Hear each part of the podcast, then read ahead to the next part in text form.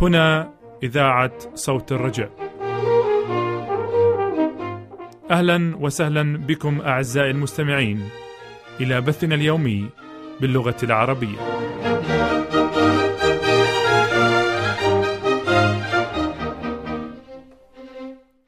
ها هو منير سلام يرحب بكم أعزائي المستمعين من وراء ميكروفونات صوت الرجاء وأنور عبد المسيح في هندسة الصوت.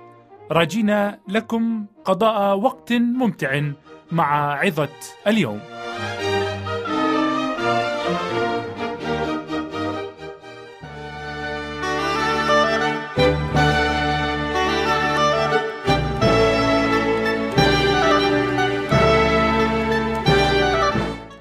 عظة الأسبوع.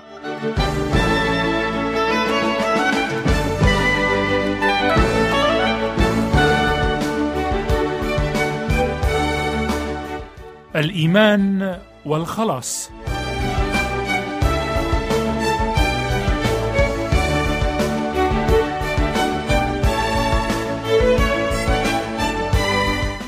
قراءتنا المقدسة لهذا اليوم ماخوذة من رسالة بولس الرسول إلى أهل أفسس الإصحاح الثاني والعددين الثامن والتاسع.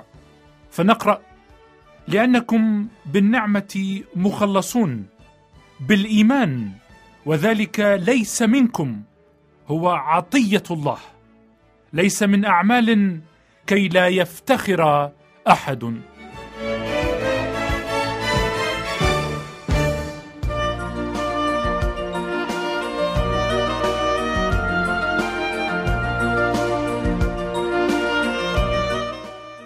عزيزي المستمع هل كل من يدعي الإيمان ينال الخلاص؟ فلنسمع هنا كلمات يعقوب الرسول القائلة أنت تؤمن أن الله واحد؟ حسنا تفعل والشياطين يؤمنون ويقشعرون. ولكن هل هذا الإيمان يخلص الشياطين؟ يقينيا لا.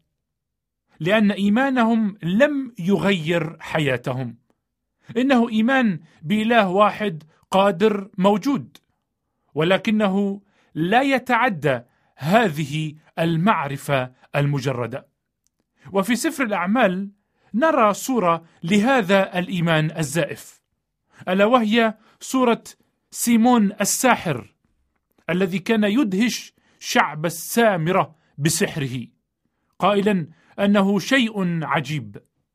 ولكن هذا الرجل اندهش من الآيات والمعجزات التي أجراها فيلبس باسم يسوع. ويقول الكتاب المقدس وسيمون أيضا نفسه آمن. لا بل أكثر من ذلك أنه اعتمد بالماء. فهل كان إيمانه من النوع السليم الذي يغير الحياة ويجدد القلب؟ لقد سمع الرسل الذين في أورشليم أن السامرة قد قبلت كلمة الله فأرسلوا بطرس ويوحنا اللذين لما نزلا صليا لأجل المؤمنين هناك لكي يقبلوا الروح القدس لأنه لم يكن قد حل بعد على أحد منهم غير أنهم كانوا معتمدين باسم الرب يسوع حينئذ وضعا الأيادي عليهم فقبلوا الروح القدس. ولكن ما الذي حدث لسيمون الساحر؟ يقول الكتاب في أعمال الرسل والإصحاح الثامن ولما رأى سيمون أنه بوضع أيدي الرسل يعطى الروح القدس قدم لهما دراهم قائلا أعطياني أنا أيضا هذا السلطان حتى أي من وضعت عليه يدي قبل الروح القدس. ولنصغي عزيزي المستمع إلى كلمات بطرس الرسول وهي ترفع الستار عن حقيقة قلب هذا الرجل وتريك أن إيمانه كان من نوع إيمان الشياطين الذي لا يغير ولا يجدد القلب. ولهذا فهو لم يقبل الروح القدس كباقي مؤمني السامرة. فقال بطرس له لتكن فضتك معك للهلاك لأنك ظننت أن تقتني موهبة الله بدراهم. ليس لك نصيب ولا قرعة في هذا الأمر لأن قلبك ليس مستقيما أمام الله. فتب من شرك هذا واطلب إلى الله عسى أن يغفر لك فكر قلبك. لأني أراك في مرارة المر ورباط الظلم. هذه هي حقيقة قلب سيمون. فمع أنه اعتمد وآمن لكن إيمانه كان مجرد ادعاء كاذب لا تأثير له في حياته. فلا يكفي للشخص أن يعرف أن المسيح ولد في بيت لحم. وتربى في الناصرة وصلب خارج أسوار أورشليم ودفن وقام وصعد إلى عرشه المجيد. بل يجب أن يولد من جديد وأن يدفن بالإيمان مع السيد المسيح وأن يقوم معه ليسلك في جدة الحياة وأن يعطيه في قلبه المكان الأول والأخير. وأن يوحد قلبه لخوف اسمه والثقة الكاملة في شخصه الكريم المبارك. أي يكون عنده وحدة الشخصية ووحدة الغرض ووحدة القلب. لهذا قال الرب يسوع أن تحب الرب إلهك من كل قلبك ومن كل فكرك ومن كل عقلك ومن كل قدرتك. فكثيرون يفعلون هكذا مع السيد المسيح فيقولون بشفاههم أنهم يؤمنون به ويدعون أنهم يتبعونه ولكنهم في واقع الأمر لم يسلموا نفوسهم له ولم يجعلوه هدف القلب وغرض الحياة. لهذا فهم لم يختبروا خلاصه البهيج. لأن واسطة الخلاص هو الإيمان الحي الحقيقي الذي يسلم بثقة كاملة تامة للسيد المسيح. وهنا عزيزي المستمع يأتي السؤال ما معنى الإيمان الحي؟ وما هي العناصر التي يتركب منها هذا الإيمان. ففي قاموس ويستمنستر الكتاب المقدس تحت كلمة الإيمان نقرأ ما يلي. يوجد فرق كبير بين الإيمان والعقيدة فالعقيدة تتوقف على الشهادة أما الإيمان فهو وليد الشهادة والثقة وهو عمل الإدراك والإرادة والفرق بين العقيدة والإيمان كالفرق بين العبارتين صدقني وثق في وفي الكتاب المقدس الإيمان هو الثقة في كل عبارة تكلم بها الله أي أن الإيمان هو الاعتماد على شهادة الله بخصوص إرسالية ومسحة وموت ابنه السيد يسوع المسيح. وكذلك على شهادة الرب يسوع المسيح لنفسه والإيمان الذي يستريح به الخاطئ على عمل المسيح الكامل وحده ويثق به لا في سواه. هذا الإيمان هو إيمان ضروري لنوال الخلاص. هذا الإيمان يختلف عن الإيمان التاريخي الذي يمكن أن نصدقه بالدليل إذ هو عطية الله. ولكن هل هذا هو المعنى الوحيد للإيمان الحي؟ وأستطيع أن أقول عزيزي المستمع لا. ففي الرسالة إلى العبرانيين يسجل الوحي هذه الكلمات لتوضيح معنى الإيمان فيقول وأما الإيمان فهو الثقة بما يرجى والإيقان بأمور لا ترى فإنه في هذا شهد للقدماء. بالإيمان نفهم أن العالمين أتقنت بكلمة الله حتى لم يتكون ما يرى مما هو ظاهر. وفي ترجمة إنجليزية نجد الآية الأولى قد ترجمت بهذه العبارة أو بهذا التعبير الواضح. فيقول وأما الإيمان فهو اليقين الواثق فيما نرجوه والاقتناع بحقيقة الأمور التي نراها. فالإيمان بحسب هذه الترجمة هو يقين واثق واقتناع بحقيقة وجود الأمور التي لا نراها. هذا الإيمان يتجسم بصورة حية في هذه القصة التي ذكرها والد طبيب للواعظ الشهير مودي فقال غبت عن منزلي مدة من الزمن ليست بقصيرة. وفي طريق عودتي خطر ببالي هذا الخاطر. هل ابنتي الصغيرة التي تركتها في دور الطفولة ما زالت تذكرني؟ وصممت على أن أعمل شيئا لاختبار ذاكرتها.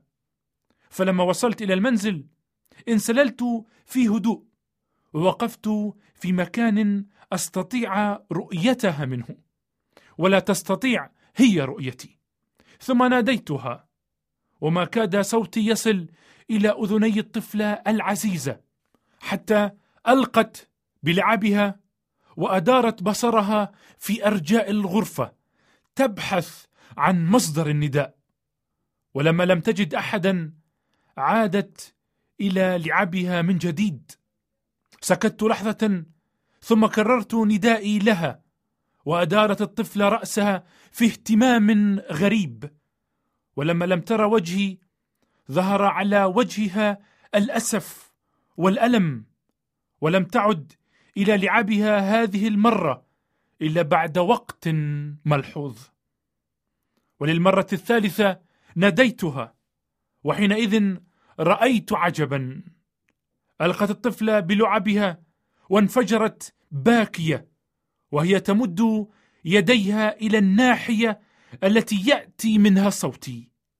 لقد تأكدت الطفلة أنها وإن كانت لا تراني فلا شك أنني موجود بالقرب منها لأنها تسمع صوتي وتعرفه.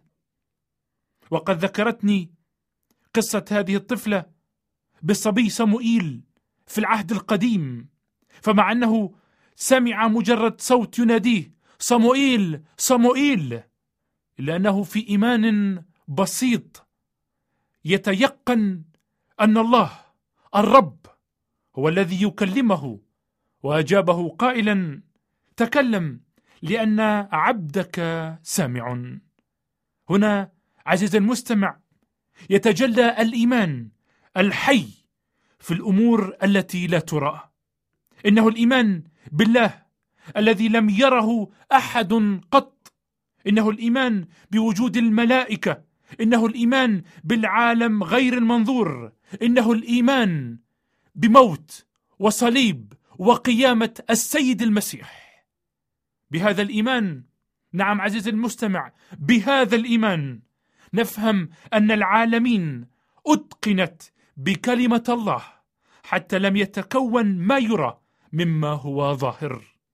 هذا هو الإيمان الذي يريح القلب ويدفع الاطمئنان في كيان الإنسان المؤمن. هذا هو الإيمان الذي يريح العقل والضمير والفكر والعاطفة. هذا هو الإيمان الذي يشبع النفس والروح. وإذ ما عرفنا معنى الإيمان الحي يجدر بنا أن ندرس قليلا العناصر التي يتركب منها هذا الإيمان. فأول عنصر من عناصر الإيمان هو عنصر المعرفة. ولكن قد تتساءل أي معرفة؟ فأستطيع أن أقول عليك أن تعرف عمومية الخطية وأن يكون لك معرفة شخصية بالرب المخلص يسوع المسيح. فنقرأ عزيزي المستمع من كتاب المزامير المزمور الثالث والخمسين يقول الله من السماء أشرف على بني البشر لينظر هل من فاهم طالب الله؟ كلهم قد ارتدوا معا فسدوا ليس من يعمل صلاحا ليس ولا واحد ومن العجيب أن الكثيرين يحاولون تسمية الخطية بأسماء مخففة ولكن هؤلاء لا يدركون أي خطر داهم يوقعون أنفسهم فيه. فكثيرون لا يحبون أن يسمعوا الحقيقة الكبرى وهي أنهم خطاة من نسل خطاة. اذا عزيزي المستمع عليك أن تعرف وتعترف بأنك خاطئ أثيم. تحتاج إلى خلاص الله. وبعد أن تعرف عمومية الخطيئة تأتي إلى معرفة الرب المخلص. وعن هذا يقول الرسول بولس كيف يؤمنون بمن لم يسمعوا به؟ ويقول السيد المسيح له المجد وهذه الحياة الأبدية أن يعرفوك أنت الإله الحقيقي وحدك ويسوع المسيح الذي أرسلته. فسيد المسيح يهب الذين ينالون بالإيمان فيض النعمة إن يملكون في الحياة. أما العنصر الثاني من عناصر الإيمان فهو عنصر التصديق. ففي سفر أشعياء نقرأ هذه الآية التي تقول من صدق خبرنا؟ والمعرفة بلا تصديق لا قيمة لها. اذا إن الإيمان الحي يعني تحويل المعرفة إلى تصديق. وعن هذا يقول يوحنا الرسول الحبيب إن كنا نقبل شهادة الناس فشهادة الله أعظم لأن هذه هي شهادة الله التي قد شهد بها عن ابنه. من يؤمن بابن الله فعنده الشهادة في نفسه. ومن لا يصدق الله فقد جعله كاذبا لأنه لم يؤمن بالشهادة التي قد شهد بها الله عن ابنه. وهذه هي الشهادة أن الله أعطانا حياة أبدية. وهذه الحياة هي في ابنه.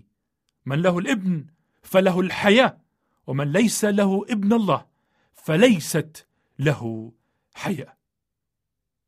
أما العنصر الثالث والأخير هو عنصر القبول الشخصي. هل تعلم عزيزي المستمع بين الكتاب المقدس هو كتاب الفرد؟ لأنه يهتم بالفرد. بل أكاد أقول أن كل اهتمام الكتاب المقدس منصب على الفرد. اقرأ معي هذه الآية. هكذا أقول لكم أنه هكذا يكون فرح في السماء بخاطئ واحد يتوب أكثر من تسعة وتسعين بارا لا يحتاجون إلى توبة. هل لاحظت عزيزي المستمع الصورة الفردية التي تنادي بها هذه الآية؟ إن السماء تفرح بخاطئ واحد يقبل إلى المسيح الفادي ويؤمن به إيمانا قلبيا لكي ينال خلاص الله. والرب يسوع يقف على باب قلبك الآن. يقرع هذا الباب. عساه يفتح ويتمتع ببركات الفداء. نعم عزيزي المستمع إن الرب يسوع الآن يقف على باب قلبك يقرع وهو يريد منك أن تفتح قلبك له. لماذا لا تركع الآن وتصلي؟ ونحن نستمع إلى هذه الترنيمة. وتؤمن به للخلاص.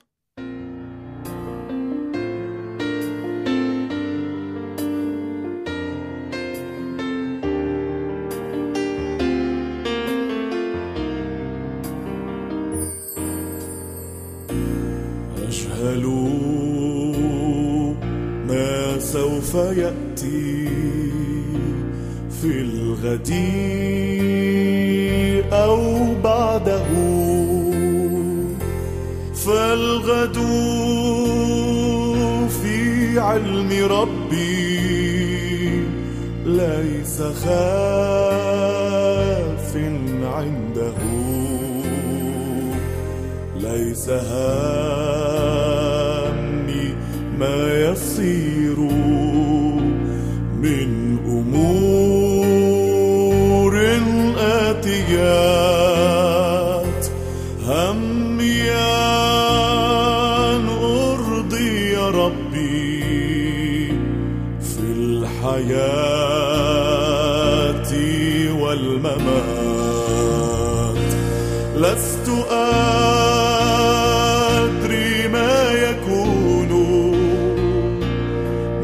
من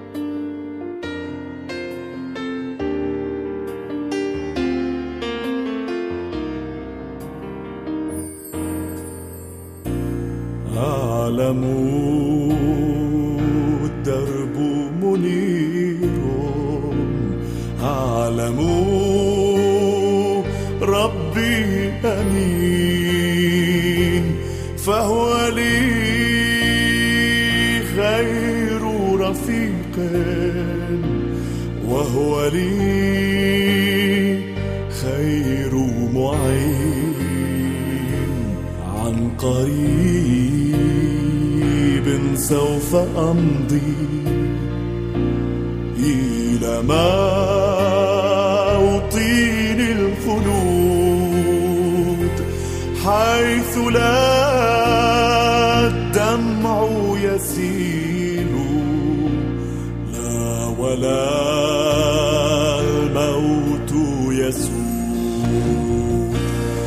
لست أدري ما يكون من حياتي في الغد. أعلم شيئا يقينا.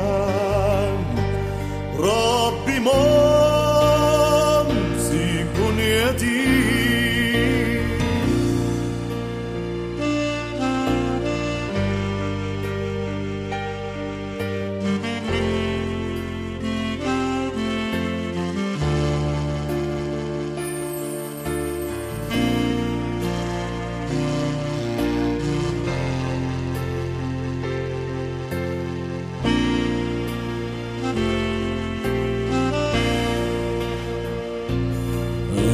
أجهل المستقبلات.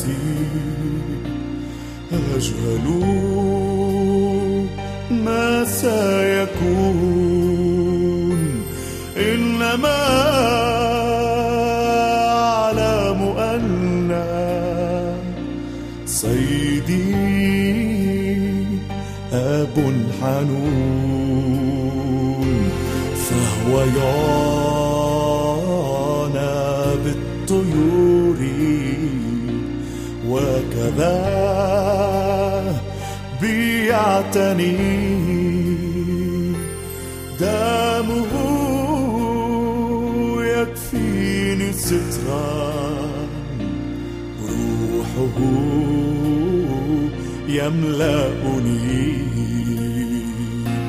لست أدري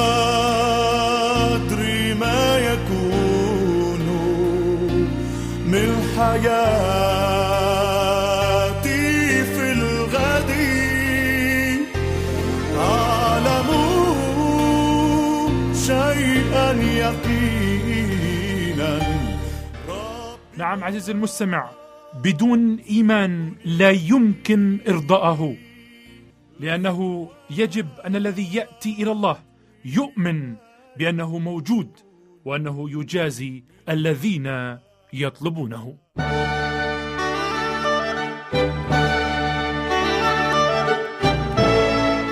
رافقكم منير سلام من وراء الميكروفون في عظة الأسبوع وإلى اللقاء مع عظة قادمة بعون الله.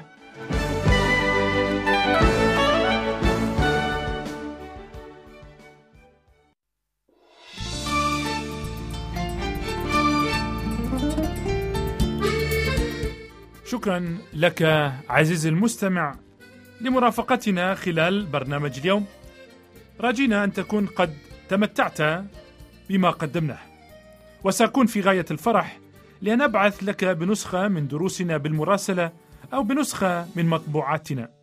وسأكون أيضا في غاية الفرح لاستلام أسئلتك واستفساراتك ومقترحاتك والرد عليها شخصيا. وإذا أردت الكتابة لي فاكتب لي على العنوان التالي. عنواننا هو صوت الرجاء صندوق بريد 503 الرمز البريدي 1211 جنيف 12 سويسرا. أعيد العنوان باللغة العربية.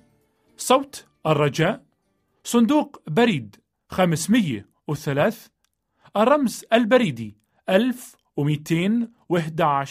جنيف 12 سويسرا والرجاء كتابة العنوان باللغة الإنجليزية على النحو التالي Voice of Hope P.O. Box 503 CH 1211 جنيفا 12 سويسرلاند وأكتب لنا على البريد الإلكتروني save at voiceofhope.net ونحن بانتظار رسائلك وليكن الرب معك.